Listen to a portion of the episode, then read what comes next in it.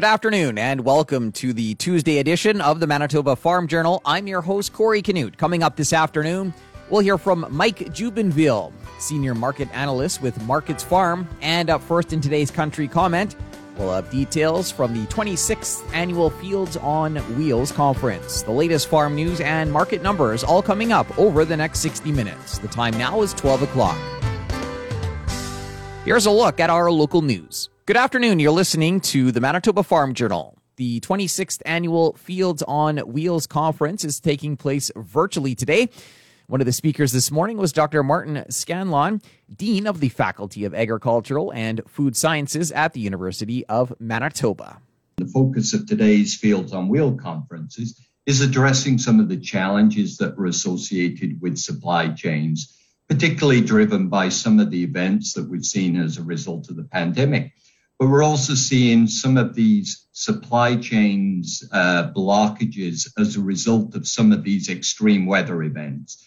So this is a really timely topic. A lot of Canadian consumers and also consumers around the world are very concerned now about food security, something that in a lot of the developed world that we've taken for granted an, an assured, safe, nutritious and healthy food supply is no longer actually assured, not all the time. And so it's really great to see some of the topics that have been discussed at today's Fields on Wheel conference, because I think that they're they're setting the stage for what are the things that maybe need to change in some of our supply chains, what needs to be re re evaluated. There's certainly been some calls for a greater amount of uh, local food processing to pr- produce sort of resilience within local areas. And so that's something that's been very fortunate to have been happening quite a lot here in uh, Manitoba. That was Dr. Martin Scanlon, Dean of the Faculty of Agricultural and Food Sciences at the University of Manitoba. Manitoba Agriculture Minister Ralph Eichler also addressed the conference. As the processing sector grows, uh, Manitoba's agriculture sector continues to rely on rail and road supply chains to move products to international export markets. We are truly blessed as a province and as a country to be able to export our goods to other uh, countries and provinces in order to make us whole. Uh, there's incredible investment in Canada's green handling and transportation system by railways and grain handlers, not only today, but looking forward to tomorrow. There's a similar increase in the system's ability to be able to move grain. In view of this, we know governments and industry must stay focused on Canada's reputation as a reliable exporter, while at the same time facing the impacts of issues like climate change. The extreme weather event just faced by British Columbia farmers reminds us just how vulnerable we are uh, in our supply chain. We all know we need to feel deep. We, I, we all know feel we feel deeply for everyone affected and who are still dealing with the flooding and wish them all the best in recovery operations as they continue. Events of nature such as rainstorms can have a domino effect, and in Manitoba, growers and exporters definitely felt the effect of lost rail and roadworks in BC. The Port of Vancouver is a significant gateway for Manitoba exporters. Reliable infrastructure is critical between our prairie provinces and British Columbia. As we know, the abrupt interruption uh, in B was stacked on top of an already tight container supply. Access to containers is needed to serve existing customers, particular buyers of pork, specialty crops, identity preserved grains, and oilseeds to support new markets for Manitoba products. I'm happy to see that Mexico will be discussed here today as well, one of our strong North American partners. Uh, it's an important market for canola and canola products, as well as for pork. The recent CP KCS merger is a positive for Manitoba and will help our exporters reach even further into the Mexican market. in our own province, drought conditions in 2021 were extremely challenging for crop and livestock producers alike. Our government developed a suite of programs to lend support and participation from Agriculture and Agri-Food Canada. This will help ease some of the impact and the high cost of livestock feed. This also included Manitoba Agriculture Services Corporation quality adjustments on insured crops designated as alternate use for livestock feed. As well as we are providing support to producers who were forced to sell breeding stock this year with financial assistance as a restock for next year.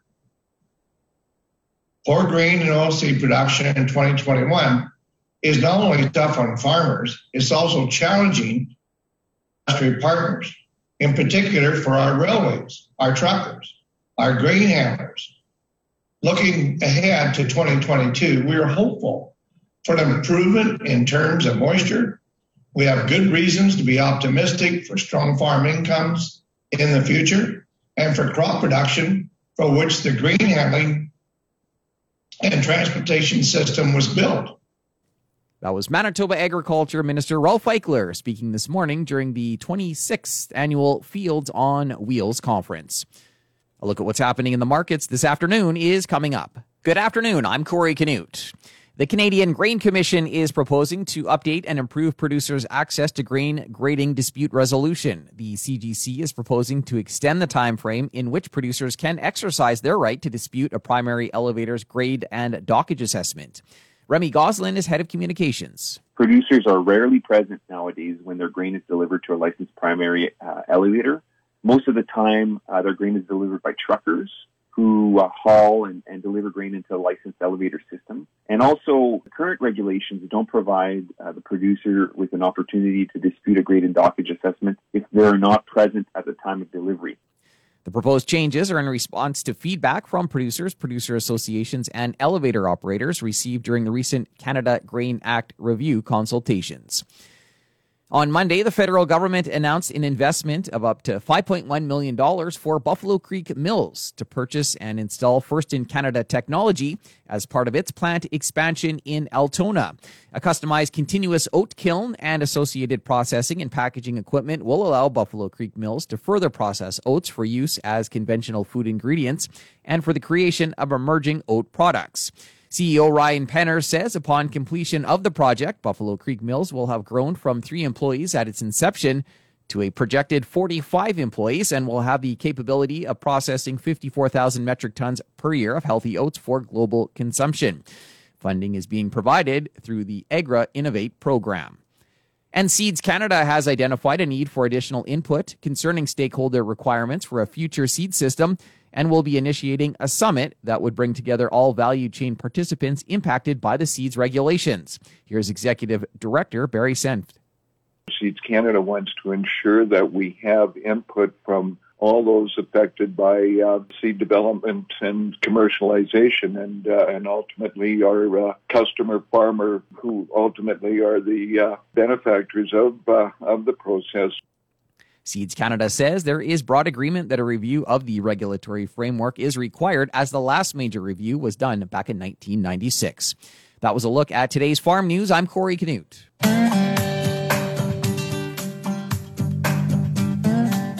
Good afternoon and welcome to the Prairie Ag Wire for Tuesday, December 14th. I'm Corey Canute. Coming up today, we'll hear from Mike Jubenville with Markets Farm. Up first, Remy Gosselin with the Canadian Grain Commission will stop by to talk about yesterday's announcements.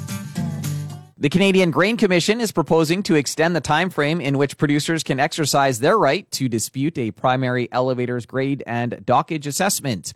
The proposed changes are in response to feedback from producers, producer associations, and elevator operators received during the recent Canada Grain Act review consultations. Remy Gosselin is head of communications. Perhaps I can start by explaining what subject to inspector's grade and dockage is. So, uh, when when producers make deliveries to a licensed primary elevator in Western Canada, uh, their grain uh, their grain's quality and cleanliness is assessed for what we call grade and dockage. Uh, so, grade and dockage uh, are used to establish the the value, uh, the transactional value of grain, and form the basis for payment to producers. So in many instances, uh, licensed primary elevators and producers don't always agree on the assessment of uh, grade and dockage on grain deliveries. So, in the event of disputes, um, producers have the right to request subject to. Uh, and uh, in other words, uh, that the CGC provides binding determination on the grain's quality and cleanliness. Uh, so it's kind of a last stop shop in terms of determining what the actual grade of the grain delivery might be. So what we're proposing here to do is to um, gather feedback from CGC licensees, producers, and farm groups on a regulatory proposal to make changes to Subject 2 to reflect and really keep pace with the current um, and, and uh, uh, operational realities of, of grain handling and delivery. So more specifically, uh, what the proposal is meant to address as uh, current challenges with uh, Subject to. So, so firstly, Producers are rarely present nowadays when their grain is delivered to a licensed primary uh, elevator. Most of the time, uh, their grain is delivered by truckers who uh, haul and, and, deliver grain into a licensed elevator system. And also, uh, the, the, the current regulations don't provide the producer with an opportunity to dispute a grade and dockage assessment if they're not present at the time of delivery. And uh, also, uh, one of the, the concerns is that there aren't uh, adequate uh, or there isn't adequate guidance on on uh, sample retention time, uh, which would support producer access to binding determination after delivery. So we're proposing to make some changes here that would support some of those concerns. I guess this is one specific change. There's also a, a sort of a broader um, review going on as well. Yes, I mean uh, there there was a broader review earlier this year. Uh, there was a What We Heard report uh, that uh, was published. Uh, it was conducted by Agriculture and Agri-Food Canada, uh, and really the, the government gathered information about a bunch of CBC, CGC activities as well as the Canada Grain Act as a whole. So this is really a first response to some of the concerns and opinions that were raised as part of that consultation and review of the Act. That was Remy Gosselin, head of communications for the Canadian Grain Commission.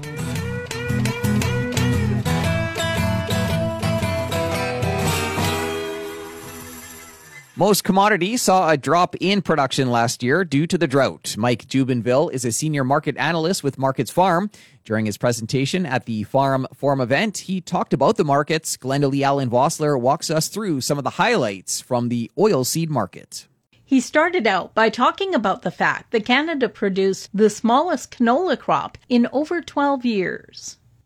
Now, when I'm constructing a supply demand balance sheet on canola, um, I've done something a bit reverse here. I, just because the supplies are so tight this year, uh, I've taken an ending stocks of what I think is be, be about the least amount we could have. And at the end of the marketing year, July 31st, you know, we still need about a month's worth supply to carry us through August before next year's production from 2022 starts to come online. So we essentially need at least, uh, I think, a million tons, maybe even just a little more for that month of August. So if that's my reference point to start with, uh, I start building from there. And from exports, uh, I think the maximum we could probably do this year is about four and a half million tons. We've already done about 2.4 million tons already, maybe have another million tons that has already been sold and in commercial position at the moment. So that leaves another one, one and a half million tons, I think, that uh, is still going to be left to, to do for export business for this year. And this is an extremely small export program. We're having something we haven't seen in a, in a very long time, obviously.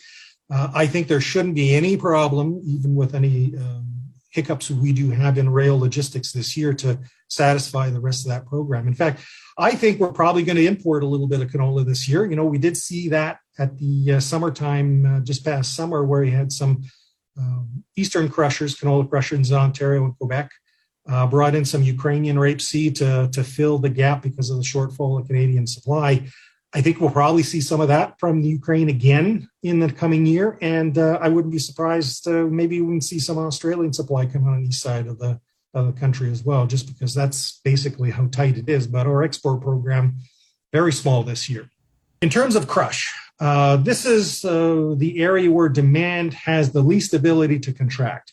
And that's for the most part, because of the downstream users, the food processors and such have contracts with the crushers throughout North America to deliver product on. So they're still going to be crushing as much as they potentially can. But even there, you know, instead of the 10 plus million tons of crush that we typically would do in a normal year right now, uh, I have it brought down to about 8.75 million tons. Again, I'm trying to make this supply demand balance sheet work, and it's quite a challenge. Uh, we're already crushing since the start of this marketing year at a pace to do nine and a half million tons. So some curtailment probably you know needs to occur uh, yet, even on the domestic crush side, which will continue to be the best buyer of canola for this year. Now, this formal staple relationship that I've used for years, looking at canola minus soybean futures, uh, and then you know converted into Canadian dollars per ton uh, that relationship has operated within a range for decades now. This year has certainly been an anomaly and has created, in a sense, a, a decoupling of our canola price relationship with soybeans. And that's probably because we have so little for export right now, and most of it is staying within the domestic market for the crush. Uh, we're not competing in external markets. And that relationship between canola and soybeans has, like I say, been uh, decoupled in some respects because of that short crop we have here. Now, domestic vegetable oil, canola oil basis, has stayed very strong uh, and that has been this partly this renewable diesel industry that isn't taking shape and the use of uh, vegetable oils into the energy sector, I think, is giving canola, at least canola oil, some very strong pricing relationships. He says we're going to see some bumps in the canola market, but added that we've seen it recover fairly quickly. His full presentation is available for participants in the Farm Forum. Mike Jubenville is a senior market analyst with Markets Farm. For Golden West, I'm Glendalee Allen Vossler. Thanks, Glendalee. That's it for the Prairie Ag Wire for today. If you have any questions or opinions to share, send them to us by email, the farm desk at goldenwest.ca. On behalf of Glendalee Allen Vossler, I'm Corey Canute. Thanks for listening and have a great afternoon. The Prairie Ag Wire will return tomorrow on the Golden West Farm Network. Time now for a look at the farm calendar. The Canadian Forage and Grassland Association's annual conference is taking place online this week. Go to canadianfga.ca. The Manitoba Ag Museum near Austin is hosting a winter wonderland December 17th to the 19th from 4 to 8 p.m. The entry fee is $10 per family. Proof of vaccination for guests age 12 and up is required.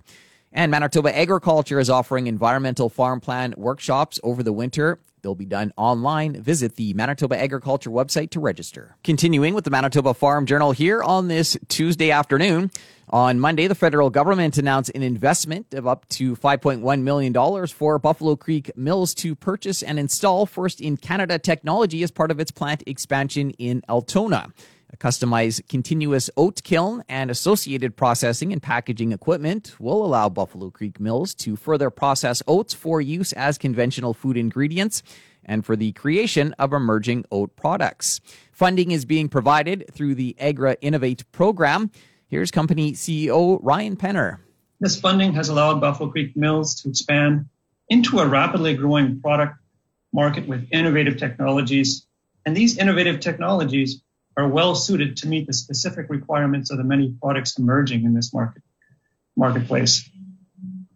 Buffalo Creek Mills is a, is a young and rapidly growing company located in Altona, like you mentioned. It started production in 2015 and had a vision of becoming a world-class oat milling company. The funding, this funding received from Agri Innovate will allow for the further expansion of our facility with this new innovative equipment. These kind of first in Canada technologies allow for improved control over flavor profiles, the quality of the final product, and also the creation of some very unique products like you mentioned. The installation is currently underway with, with phase one currently being commissioned and going to be completed in January 2022. Mm. And this first phase will allow for the production of mm. conventional oat flakes and stabilized oat groats. The remaining phases of the project are anticipated to be completed by the end of 2022.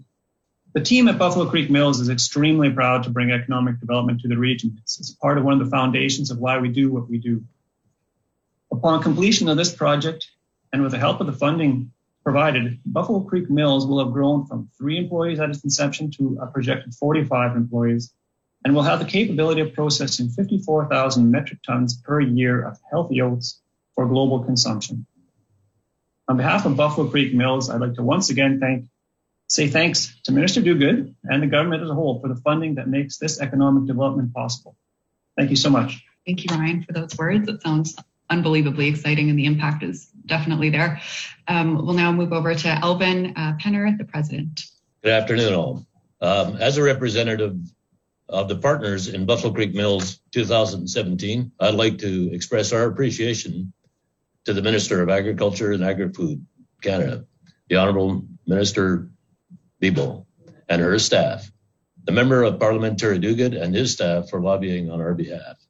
I would also like to congratulate Ryan and the whole team for the effort put into the expansion project and maintaining production schedules during the construction process. The Agri Innovative Repayable Loan has allowed us to move forward with expansions, expansion plans. It has always been the intention of the partners in Buffalo Creek Mills to create local economic activity. This does not only benefit the partners at Buffalo Creek Mills, it benefits the whole community and country. I would refer to these types of programs as an economic development program, as they benefit the local economy, create jobs in the areas, as well as create a market for locally grown products. We grow these products here. Now we can process these products here and will enable us to market these products worldwide. That was Melvin Penner, president of Buffalo Creek Mills in Altona. Yesterday, the federal government announced an investment of up to $5.1 million for the company to purchase and install first in Canada technology as part of its plant expansion in Altona. Funding is being provided through the Agri Innovate program. Another look at what's happening in the markets heading into the close is coming up in just a moment. Time now for another look at today's farm news. Seeds Canada is planning to hold a summit to gather input concerning stakeholder requirements for a future seed system. Here's Executive Director Barry Senft. What we want to do and uh, what we're uh, in the midst of forming is a three day summit. It hasn't all been nailed down yet, but uh, a three day virtual summit would involve uh, speakers from uh, our competitor countries. Um, whenever you're doing a what I'd call a strat plan, you uh, uh, one of the uh, issues you ensure is you know what your competitor is doing, and then from that, um, you know, hear from our producers or customers about what they need from seed development Seeds Canada says there is broad agreement that a review of the regulatory framework is required as the last major review was completed back in 1996. And the Canadian Grain Commission is proposing to extend the time frame in which producers can exercise their right to dispute a primary elevator's grade and dockage assessment. The proposed changes are in response to feedback from producers, producer associations, and elevator operators received during the recent Canada Grain Act review consultations. Remy Gosselin is head of communications. One of the, the concerns is that there isn't adequate guidance on sample retention time, uh, which would support producer access to binding determination after delivery. The consultation is open until midnight on February 28th of 2022. I'll be back after this to wrap up today's program. We've come to the end of another Manitoba Farm Journal. I'm your host, Corey Canute. If you have any questions or comments, you can reach us by email, the farm desk at goldenwest.ca. Today's closing numbers with more in depth commentary on what's happening in the markets is coming up at 10 to 2 on the Markets Farm program. Coming up on tomorrow's show, we'll have more details from the 26th annual Fields on Wheels conference. Thanks for listening and have a great afternoon. Hope you can join us back here tomorrow starting at 12 noon.